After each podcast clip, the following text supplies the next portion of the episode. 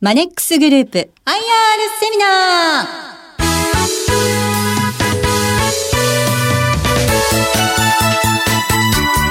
ー。この番組は証券コード8698東証一部上場マネックスグループ株式会社の IR 活動の一環としてお送りします。お話はマネックスグループ株式会社取締役会長兼代表執行役社長 CEO 松本大樹さんです。この番組は8月25日に東京で開催した IR セミナーを収録したものです。マネックスグループ IR プレゼンです。お話はマネックスグループ株式会社代表執行役社長 CEO の松本大樹さんです。どうぞ大きな拍手をお送りください。よろしくお願いいたします。えー、マネックスグループの松本でございます。えー、本日はお忙しい中に、えー、おお集まりいただきまして誠にありがとうございます。えー、今日は、えー、マネックスグループの、えー、第一四半期の決算、えー、説明ということなんですが、ちょうど今日ですね、その当社の、えー、主力の子会社である、えー、マネックス証券の方で、あの、マネーフォワードさんの、えー、共同主幹事が東証で上場承認されまして、で、えー、当社が共同主幹事ということで扱っております。で、また、あの、えー、真夏祭という、この東京都東京で真夏日があると、クーポンが高くなるという債券も、えー、先日は、えー発えー、発売しまして、で、それが、えー、ちょうど今日から、あの、真夏日のカウントが始まるんですけれども、まあ、ちょうど今日は暑い日になりまして、えー、まあ、クーポンがなるべく高くなって、えー、マネック証券のお客様に喜んでいただければありがたいなというふうに思っております。まあ、そんなことも、えー、やったり、えー、しておりますが、あの、グループの方は、えー、今申し上げましたマネック証券の他に、えー、アメリカにトレードステーション証券、で、えー、香港に、えー、マネックスブーム証券、で、その他に、中国で、ジョイントベンチャーがあったりとか、あるいは、オーストラリアでも新しくオンライン証券始めるなどの、活動をしております。簡単にこう全体感で言いますと、これから詳しくご,、ご案内申し上げていきますけれども、マネックスグループにおきましては、日本においては、新しいシステムを作ってまいりまして、でその、まあ、二重投資、オンライン証券にとってシステムというのは、もうコストの、まあ、え大部分を占める、まあ、過半を占める部分なんですけれども、新しい自分たちで作ったシステムに乗り換えようということで、えー、大きいシステムをずっと作ってまいりましたので、切り替えも直前ということになると、二つのシステムがこう、並行で動くということで、大変二社分のシステムを持っているような形なので、重いという、コストが大きいという状況がございました。で、これが、えー、この3月末で、その二重で動いている状態がなくなりまして、一気に固定費が、えー、下がったということがあります。また、アメリカ、マネックスグループの中では、まあ、全体の業績を引く引っ張るのが、えー、アメリカのトレードステーションという会社が赤字であった。というのが、えー、大きな問題だったのですけれども、えー、それが、えー、いろいろなその構造改革というか、そういうことをしまして、やはりこれも、えーえーまあ、去年の9月から、えー、黒字化、黒点にしたんですけれども、えー、そちらが、えー、特にこの、えー、春から、えー、さらに、えー、いい感じで、えー、黒字幅を増やしてきております。で、この二つが主なものなんですけれども、日本でもアメリカでも、えー、何年間もかけて、こう、えー、構造改革であるとか、えー、コストの削減のために取り組んできたことが、あの、どちらも大きな山をこの3月末までに超えまして、この新年度からスーッとこう新しいえ、展開が、え、当社に、え、当社グループに、え、ようやく、え、来たと。まあ、自分たちで、まあ、努力してきたことなんですけれども、ようやく来たというふうに考えておりまして、えー、かなり環境は良くなったというふうに考えております。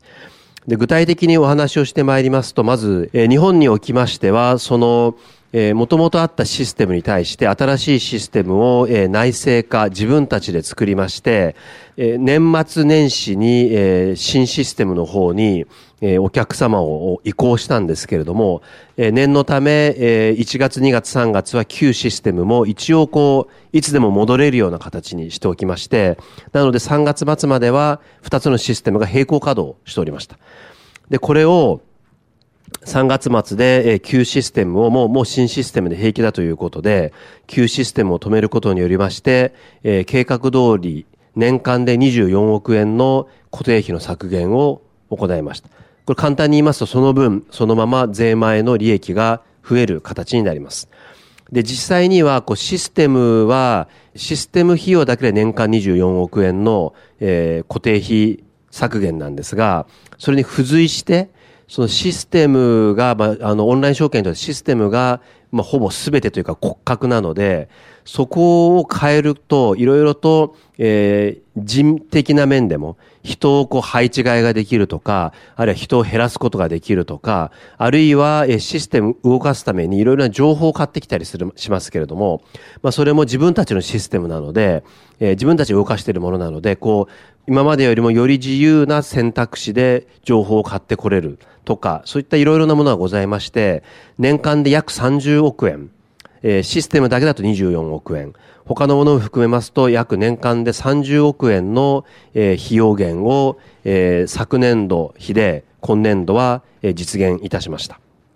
もう一つ、え、日本におきましては、え、トレードステーションという、え、買収しましたアメリカの子会社トレードステーションと、これはあの、世界的に有名な、アクティブトレーダー向けでは世界的に有名な、会社でありましてツールを持っているんですが、その彼らと共同開発してきました、トレードステーションという、えま、スーパーアクティブトレーダー向けの、取引ツールといったもの、これを、まあ、年末年始頃にやはり、え本格的に提供を始めたのですけれども、これが順調に伸びておりまして、え6月の月間売買代金では、えー、まあ、前月比67%増の350億円という形になっています。で、こちらは、あの、まあ、私も、えー、プロのもともとトレーダーであったので、えー、取引ツールについては、まあ、それなりに詳しい、いろいろなものを見てきている、えー、まあ、自負があるのですが、日本において他社が提供されている取引ツールと、このトレードステーションでは、もうかなり、その、大幅に違うものです。そこかなりプロ向けの仕様のような形になっているので、そんな簡単にはこう、一気にこう、バーって皆さんに使っていただくようなものではもうなくて、しっかりと使い方をご説明しながら、増やしていくということになるのですけれども、こちらが着実に、着実に増えておりまして、現時点で大体、マネックス証券の、え、日本株の売買代金の約3%ぐらいが、え、この、え、トレードステーションというツールで売買されております。で、これは、えー、もともと当社で売買していたけど最近してない方が戻ってきてそれを使って売買したりとか、あるいは他社で大きく取引されている方が、えー、トレードステーション使いたいのに当社に来て売買するとか、えー、そういったことも多ございまして、まあ、これは大変戦略的に重要な根幹である日本のえー、しかも、えーまあ、日本におけるオンライン証券ビジネスを強くする上で、大変重要なものなんですが、これが着実に伸びております。で、これ申し上げたようにコストが大幅に下がり、あと戦略的にアクティブトレーダーを他社から取ってくるというものが着実に伸びているという状況であります。先ほど申し上げましたこの新しいシステムは、ギャラクシーという名前を付けたのですけれども、これが、今、我々の作ったものなので、お客様の要望に応えて、我々でこう改善とかサービスを追加することができると。ということで、えー、まあ操作性が変わったので、当初はいろいろとお客様からも、えー、まあ不満、不満というか、ここが使いにくくなったとか、えー、ここの使い方はわからなくなったとか、いろんな、えー、お話もあったのですけれども、えー、それらす、まあすべて、重要な順、大きい順に直していきまして、大体大きい、多くの、ほとんどのものはもう、あの、お客様の声を伺ってしっかり直してあり、しかもこれから、えー、継続的に日々、日々、その、えユーザビリティ、使い勝手とか、そういったものを、え改善していき、えー、若干え、SBI さんとか楽天さんに比べて、えこの2年間ぐらい、その新旧システム並行稼働のために二重投資を避けて、こうちょっと遅れた部分、サービスで遅れた部分があるんですけれども、それをしっかりとえ、詰めていきたいと、詰めていけるというふうに考えております。また今日はあまり詳しくお話しできないんですけれども、えー、まあ、昨今ですね、その、えー、ビットコインだとか、ブロックチェーンだとか、まあ、あの、機械学習だとか、人工知能とか、いろいろな新しい動きが世の中でございまして、で、それらを、えー、踏まえて、この、えー、マネックスという会社で何ができるのか、何をすべきなのかということを、に真剣に、取り組んで考えておりまして、いずれ、こういう今までのオンライン証券ビジネスとはちょっと違う場所でもマネックスの理念に沿った形でのサービスの事業の展開というものが、あると思いますが、今日は詳しくはお話はしない予定であります。アメリカと、ま、アジアパシフィック、あの、アジアの状況なんですが、アメリカの方も、えー、去年の9月に黒点した後に、えー、まあ、経営陣も自信を持ちまして、積極的に、えー、口座開設のプロセスを改善したりとか、えロゴを変えてブランブランドイメージを変えたりとかですね、あるいは、えー、様々なオプションのビジネスを強化したりとか、えー、まあ、いろいろな新しい取り組みを矢継ぎ早にやって実行しております。で、その結果、今年に入りまして1月3月期において、トレードステーションという会社は、まあ、社歴20年ぐらいの会社なんですけれども、過去最高の口座開設を見まして、またこの4月、6月期もさらにそれを上回る過去最高の口座開設ができました。そのトレードステーションっていうのは本当にスーパーアクティブトレーダー専門の証券会社というイメージが強いのですけれども、その性能がいいものは、あ必ずしもスーパーアクティブトレーダーじゃなくても、その、えー、メリットを享受できるはずであるということで、もっとその、えー、若い人であるとか、えー、スーパーほどじゃないけれども、それなりにトレードする人とかにも、もっと訴求すべきだと。いうことも、え、やっておりまして、え、そういった形で、え、順調に、えー、口座が増えて、業用が拡大しています。加えまして、アメリカにおいては、え、ご存知のように金利が上昇を始めたとか、え、あるいは、えー、様々な収支改善のための新しいその収益源といったものを、えー、アメリカにおきましては実現しておりまして、その、先ほど申し上げたように、業、口座数全体が増えているというのに加えて、口座が増えなくても収入、利益が増えるような、えー、施策も、えー、実際に実現して動き始めているので、その二つで全体が大きくなっていくのと収益性が良くなっていくのの二つが今動いておりまして、え、米国の方は順調に業績が、え、良くなっております。また、あの、え、アジアパシフィックにおきましては、講習、食い講習ですね。食い、食い編の講習で、えー、オンライン証券的な、えー、ジョイントベンチャーを中国の、えー、証券会社とやっているんですけれども、えこれが、え、設立以来初の、えー、四半期黒字を実現しました。また、後ほど、えー、詳しくご説明しますが、オーストラリアでもオンライン証券事業を、えー、始める準備ができまして、これいくつか、あの、日経、えー、新聞さんはじめまして、えー、報道にも載りましたけれども、えー、オーストラリアでも、その、面白い形でのオンライン証券が始まっておりまして、まあ、日本ではコストが大きく下がり、トレードステーションというアクティブトレーダーをダッシュする、アクティブトレーダーの方にマネックスも使っていただくという、二つの大きな、プロジェクトが、うまく進んでいること。アメリカにおいては、赤字が黒字になり、かつ、口座数が過去最高ペースで伸び、かつ、収支の構造も改善が進んでいる。また、中国ではオンライン、証券ジョイントベンチャーが黒字化し、またオーストラリアで面白い取り組みを始めたと。ということで、まあ、随分、あの、去年度までのマネックスに比べますと、ポジティブな内容が増えてきているというふうに思います。その3拠点について、えー、数字面とかご案内いたしますと、まず日本に関しましては先ほど申し上げたように、第一四半期ですと、えー、前四半期比で8億3900万円増。の、えー、というふうに、セグメント利益は、えー、税前利益ですね、になりますけれども、なっておりますけれども、で、これが先ほど申し上げたように、大体、えー、マーケットの環境が変わらなければ、えー、昨年度に比べて年間30億円程度、えー、税前の利益が、えー、いい、え、ペースで進んでおります。アメリカにつきましては、えーまあ、先ほどから申し上げたように随分良くなったんですけれども、一方で、まあ、情報料、これ取引所等に払う情報料というものがあるんですけれども、これはあの証券会社払っているんですが、これを、まあ、過去に遡って全部調べたところ、3億円程度、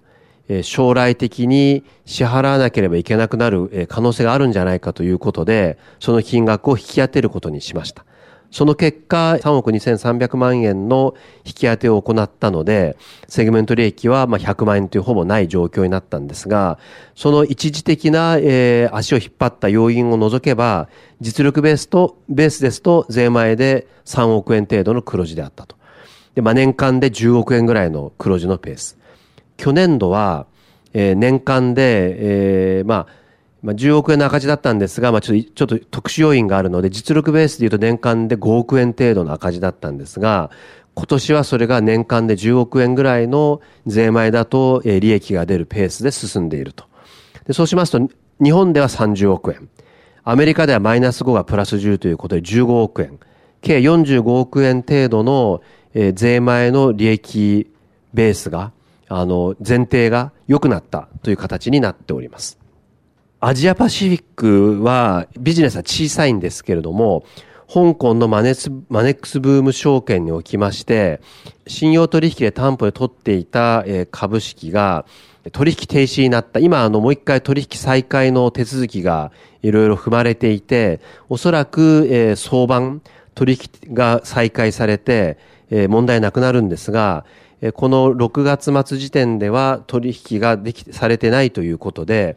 この、え担保の、え見合いとなっている、え貸金ですね。の全額を一応引き当てまして、費用として計上しまして、これが約3億円。ということで、えー、まあ、全体はかなり良くなっているんですが、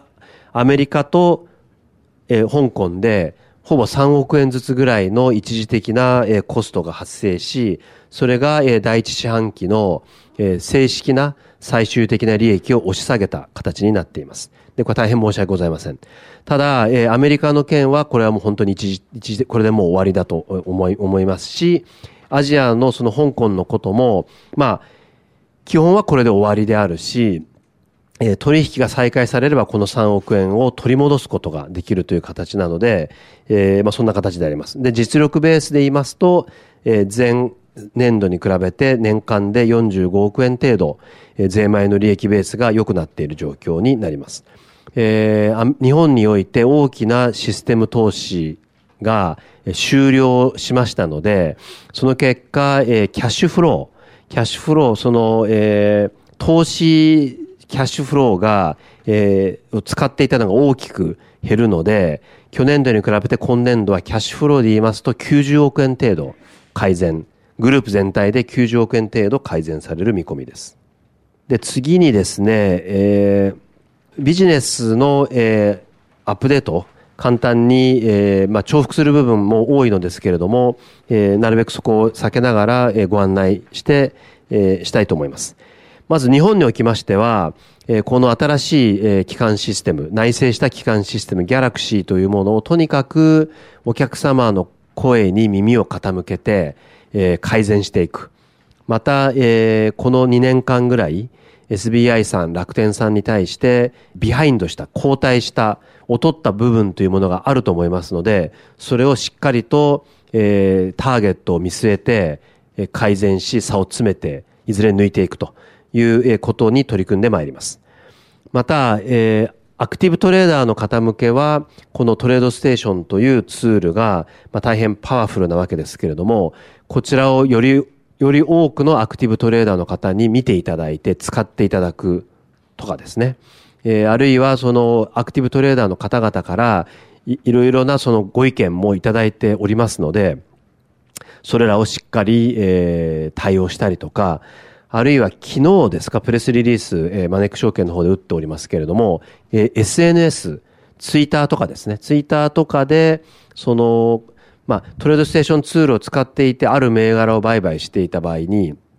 その、ツイッター等でその銘柄についてどういうその発言とか、あの、情報が流れたかっていうことが、自動的にそういう SNS 上の銘柄情報をヒュッと自動的に読み込めるような、そういう、これはあの、日本においては業界初のサービスなんですけれども、えー、そういった、えー、サービス、まあ、人工知能を使って、ソーシャル、えー、ネットワークからの情報を株式取引用に、えー、よあの読み込んでくる仕組みなんですけれども、まあ、そんなものも、えー、実装いたしましたけれども、まあ、そういったものを、えー、付け加えるとか、まあ、いろいろな形でこのアクティブトレーダー向けのツールの改善を図り、えー、業用を、えー、しっかりと引っ張っていけるようにしたいと思っています。あと、日本において、えー、米国株、まあ、他社さんの3倍ぐらいの銘柄、SBI さんに比べて、えー、まあ SBI さん千数百株、当社は三千数百株の売買ができまして、あと当社は、えー、プレマーケット、メインマーケット、ポストマーケットっていうほぼほぼ大体1日の12時間ぐらい売買ができて、かつ、え、日本では、え、唯一そういったものをスマートフォンで三千数百銘柄をちゃんとした形で、え、スマートフォンで売買できるというサービスを提供しております。まあ、米株も日本において今後かなり大きくなっていくというふうに我々は考えておりまして、で、当社は米株に関してはもう圧倒的なサービス。そのアメリカで6番目に大きいオンライン証券会社を傘下に持っておりますので、圧倒的なサービスを米株では提供できていると、日本においては、という考えておりまして、これ、ええ大切に育てていきたいというふうに思っています。また、えー、個人向けのラップ、オンラインラップサービス、ロボアドバイザーサービスであるマネックセゾンヴァンガードのライフ。これは現状では、ウェルスナビとか、えー、お金のデザインとかの、後人を排しているのですけれども、金、あの、金額的に。ただ、これ、当社のマネックセゾン、当社グループのマネックセゾンヴァンガードという、このラップサービスは、ヴァンガード。アメリカのヴァンガードが一緒にやっているものであり、品質は、ヴァンガード品質で、かつコストも、えー、他社に比べて大きく低いと。ということで、えー、ヴァンガードがそうであったように、いずれは大変大きくなるけれども大きくなるに時間がかかるというものだというふうに考えておりまして、こちらも、え、地道ではありますけれども、しっかりと育てていきたいと考えています。で、日本においては、あの、よく当社のシェアが、えー、小さくなっていると言われるんですが、委託売買手数料シェアでいうと、当社は松井さんとか楽天さんとほぼ一緒です。で、安定しておりまして、まあ松井さんがちょっと下がっていて、あと株コムさんが下がっていて、まあ SBI が伸びていて、楽天と当社は変わらないというのが絵でございます。じゃあこれでいいかっていうとこれでよくはなくて、そこを先ほど申し上げたようにトレードステーションというツールを使い、当社あの、ですかね、信用取引が圧倒的に低いんですけれども、他社じゃなくて当社を使っていただくことによって、えー、この他社に払われている委託手数料を当社に持ってくると。ということが大きな、えー、成長のスペースであるというふうに考えています。あとアメリカ、今までのトレードステーションですごいこう、1980年代、えーえー、なんかデトロイトみたいなそういう感じのあのブランドイメージのあの本当にこうあの、ごつい男の人、おじさん向けのこう、イメージだったんですけれども、まあ、こういうふうにちょっと変えま、ロゴも変えて、雰囲気を変えまして、新しいお客様の層を取りに行っています。細かくはご案内しませんけれども、金利収入とか、これ、ペイメントフォーオーダーフローというんですが、えー、冒頭申し上げたように、えー、収支改善、その、えー、口座は増えています。増えているんだけれども、口座が増えてなくても、1口座あたりでも、当社の、えー、当社グループの収支が増えるような様々な、えー、手を打ってそれが成功しておりまして、え、その結果、え、米米国のビジネスは、え、順調に伸びております。え、アジアパシフィックの状況なんですけれども、先ほど申し上げたように、え、オーストラリアで、え、オンライン証券を始めます。こちらが、え、現在たった3名でシドニーでやっています。で、ほぼもう準備ができていて、10月に開業をお客様向けにサービスを本格的に提供する予定なんですが、その時点で従業員が約5名ということを考えています。で、何ができるかというと、12カ国15市場の株式が売買できます。えー、日本、アメリカ、中国、えー、韓国、香港、台湾、えー、マレーシア、タイ、えー、シンガポール、インドネシア、オーストラリア、あ、フィリピンですね、フィリピン。この12カ国の株の売買ができて、で、うち中国に関しては、上海 B 株、深セン B 株、香港上海コネクト、香港深センコネクトを使ったそれぞれの A 株も売買できると。こういう12カ国15市場の株を一つのプラットフォームで同じ画面から売買ができると。というものが始まります。で、極めて元々のエンジンはブーム証券にあったエンジンを使っておりまして、追加的にオーストラリアでか、えー、商売を始めるために開発した部分は、これはあのバ、バンコクの会社を使って開発したんですが、極めて安い、本当にもう、あの、数百万円みたいな単位のコストで開発をし、で、しかも5人でできると。という、極めてコンパクトなパッケージを作りました。で、ちなみに、オーストラリアにおいては、えー、お客様は、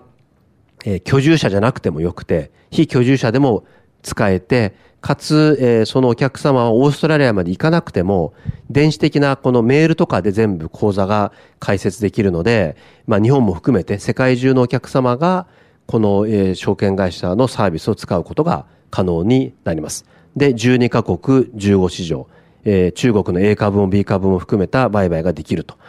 で、これは大変いろいろな、あの、意味がありまして、オーストラリアにおいては、えー、大変大きい、えー、強制老齢年金市場があり、で、そこ、巨大なんですけれども、えー、外国株がほとんど入っていないので、ここにこう、あの、サービスを提供するとか、オーストラリアは移民、中国を含めた移民、アジアからの移民が実は大量にいるんですけれども、この人たちが自分たちの出身した国の株を売買したいというニーズに応えるとか、あるいは先ほど申し上げたように5人で、えできるあのオンライン証券パッケージなので、これをアジアのいろんな国に持ち込む。で、その国のその企業さんと組んで、その国の企業が顧客獲得をして我々がオンライン証券のそのエンジンを提供するとか、まあそういったことが可能になると。という、大変面白い可能性を秘めた、えー、ビジネスというものをオーストラリアで始めます。ほぼ完全にもう準備ができております。で、あとは中国のジョイントベンチャーに関しては、え黒字化をしたということであります。以上で、あとは、あの、どういうこのエコシステムというか、周りに会社があるかなんですが、このマネーフォワードさんも出資もしていて、えー、グループ内で。で、えー、今日、マネック証券の方で、共同主幹事で、マネーフォワード様が、まあ、上場承認を受けたということもありましたけれども、そういうこう、まあ、ユーザーベースさんなんかももう上場しておりますけれども、まあ、そういった、あの、まあ、エコシステムといったものも回り始めているふうに考えております。えー、これで、えー、ワネックスグループの、えー、第一四半期の会社説明を終わらさせていただきます、は